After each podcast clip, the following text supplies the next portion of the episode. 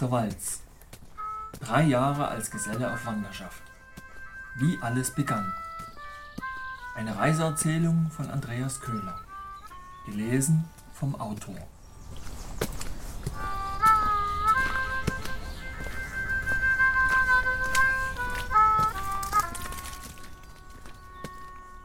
Achtes Kapitel. Erfurt.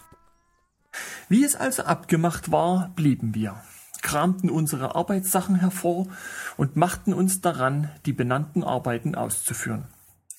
In manchem Bereich war nicht mehr allzu viel zu tun, weil der jüngere Bruder schon gute Vorarbeit geleistet hatte. Dennoch blieb genug, dass uns keine Langeweile plagen konnte. Wir teilten uns die beiden sonnigen Tage jedoch auch so ein, dass wir genügend Zeit auf der sonnigen Terrasse verbringen konnten, wo mir Miron noch ein paar wichtige Dinge beibringen wollte und musste, bevor er mich wieder allein ließ. Seine Reiseplanung sah vor, in der folgenden Woche in die USA zu fliegen, wohin ich ihn keineswegs begleiten konnte.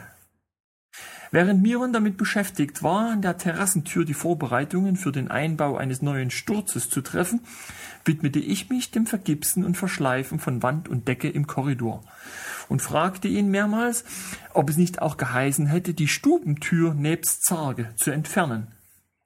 Ich war mir des Wortlauts der Mutter nicht mehr hundert Prozent sicher, doch Miron bestätigte. Die Tür auszuhängen und die Zarge zu entfernen war keine besonders große Aufgabe und relativ zügig erledigt. Doch als Miron zu mir kam, schaute er reichlich verwundert auf mein Werk und meinte, ich hätte doch nur den Blendrahmen entfernen sollen. Wie es schien, war das Missverständnis auf meiner Seite. Doch mehr als darüber zu lachen, blieb uns im Augenblick nicht übrig.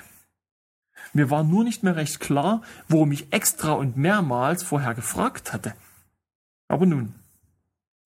Gerade als wir den Türsturz montierten, kam auch schon die Mutter wieder nach Hause und blieb nun ihrerseits recht erstaunt im Flur stehen.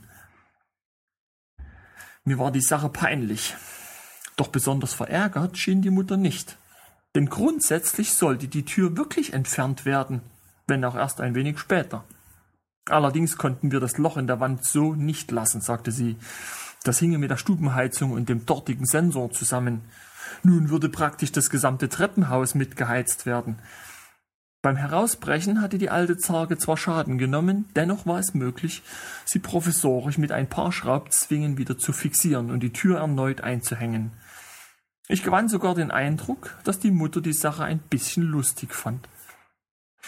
Um dem ersten Tag abschließend noch einen positiven Aspekt zu verleihen, gingen wir alle gemeinsam und spät am Abend in die Rotplombe zu einem Blueskonzert. Doch das war so unangenehm laut, dass wir am liebsten auf unseren Absätzen kehrt gemacht hätten. Wir gaben der Kultur jedoch eine Chance und blieben gut zwei Stunden. Den zweiten Tag verbrachten wir kaum anders als den ersten. An einer Wand war noch ein größerer Rest Ölfarbe, der entfernt werden musste. Also schliff ich mit dem mir zur Verfügung stehenden Werkzeug, bis sowohl Treppenhaus als auch ich von einer feinen weißen Staubschicht bedeckt waren. Miren stellte derweil seine Arbeit am Türsturz fertig, und nachdem wir uns und das gesamte Haus gereinigt hatten, fanden wir auch noch genügend Zeit, uns abermals auf der Terrasse in die Sonne zu setzen und über Wichtiges und Allgemeines wie Nebensächliches zu reden. Am Abend des zweiten Tages saßen wir in geselliger Runde und Witze erzählend ließen wir unseren kurzen Aufenthalt fröhlich ausklingen. Über einen von Mirons Witzen musste ich damals besonders lachen und notierte ihn in meinem Tagebuch. Was macht man mit dem Fleisch des Wales? Weiß ich nicht. Sag. Essen. Und was macht man mit den Knochen? Keine Ahnung. Sag schon. Na, die legt man an den Rand des Tellers.